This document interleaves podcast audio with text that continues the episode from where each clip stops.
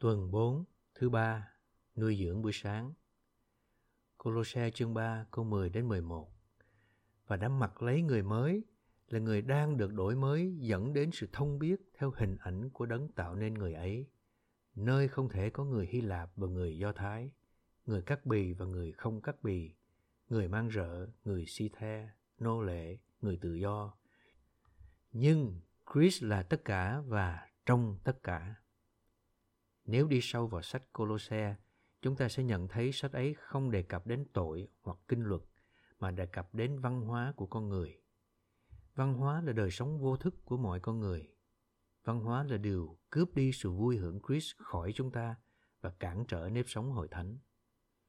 Ngày nay, chúng ta không bị phiền nhiễu bởi những điều tội lỗi như trong sách Corinto thứ nhất, cũng không phải bởi kinh luật như trong sách Galati. Nhưng trong tiềm thức và một cách vô thức, chúng ta ở dưới sự ảnh hưởng của văn hóa. Khi bước vào nếp sống hội thánh, chúng ta đem văn hóa theo với mình. Bây giờ, văn hóa ấy đang ngầm phá hoại sự vui hưởng Christ của chúng ta. Văn hóa là phương pháp mang tính hệ thống mà chúng ta phát triển để tồn tại và duy trì sự tồn tại của mình. Văn hóa của chúng ta càng mạnh, chúng ta sẽ càng dễ phê phán người khác. Dựa trên văn hóa mà chúng ta có, chúng ta phát triển cách tu hành khổ hạnh của mình, sự thực hành riêng của mình để hạn chế tính buông tuồng của xác thịt. Cách tu hành khổ hạnh của chúng ta là phương pháp chúng ta phát minh để kiềm chế chính mình và tránh làm những điều tội lỗi. Phần đọc hôm nay, trong quyển nghiên cứu từ ngữ Tân Ước, Vincent nói rằng trong tiếng Hy Lạp, những từ được dịch là không thể trong Cô-lô-se chương 3 câu 11 vốn rất mạnh và có nghĩa là không có khả năng.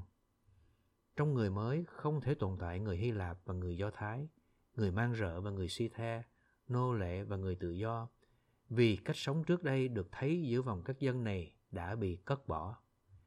Chắc chắn trong hội thánh tại Cô-lô-se có những người từ tất cả các bối cảnh ấy. Thế nhưng, theo lời Phao-lô trong Ê-phê-sô chương 4 câu 22, họ đều phải cất bỏ cách sống trước đây của họ. Bởi làm như vậy, họ đã được đổi mới. Qua sự tái sinh, một người mới đã được đặt vào trong chúng ta là những người trước đây chịu ảnh hưởng của những sự khác biệt do ba bên gây ra. Chúng ta phải làm gì với những di sản ấy? Chúng ta nên chôn chúng đi. Điều này có nghĩa là chúng ta phải lột bỏ cách sống trước đây. Đừng biện hộ cho cách sống của mình hay hãnh diện về cách sống ấy. Vấn đề không phải là cách sống nào đúng và cách sống nào sai. Mọi cách sống đều liên quan đến quy định và phải được lột bỏ. Thật đáng trách khi thấy những nơi gọi là hội thánh mà lại được hình thành theo dân tộc tính. Khi đến cùng nhau thực hành nếp sống hội thánh đích thực, tất cả chúng ta phải lột bỏ di sản dân tộc của mình và quên chúng đi. Thay vì trân quý di sản của mình, chúng ta nên từ bỏ chúng. Về mặt tích cực, chúng ta cần thấy rằng người mới đã được tạo dựng và bởi sự tái sinh mà đã được đặt vào trong linh chúng ta. Nhu cầu hiện tại là làm sao cho linh chúng ta trở nên phần trỗi nhất của bản thể mình. Điều này có nghĩa là linh chúng ta được hòa quyện với linh Đức Chúa Trời, phải trở nên linh của tâm trí chúng ta. Nếu linh của chúng ta là linh của tâm trí, thì cả nếp sống của chúng ta đều sẽ bởi linh. Khi ấy, linh của tâm trí chúng ta sẽ trở nên linh làm cho đổi mới. Khi được đổi mới bởi linh này, chúng ta mặc lấy người mới. Hễ khi nào trở lại cách sống cũ, tự động chúng ta sẽ cảm thấy bị tối tăm bên trong và xa lạ với sự sống của Đức Chúa Trời. Nếu cứ nhất định sống theo cách sống trước đây, thì cuối cùng chúng ta sẽ trở nên cứng cỏi và chai lì. Hãy xét xem Phao-lô đã dùng bao nhiêu từ liệu để mô tả nếp sống của con người sa ngã trong các câu từ 17 đến 19.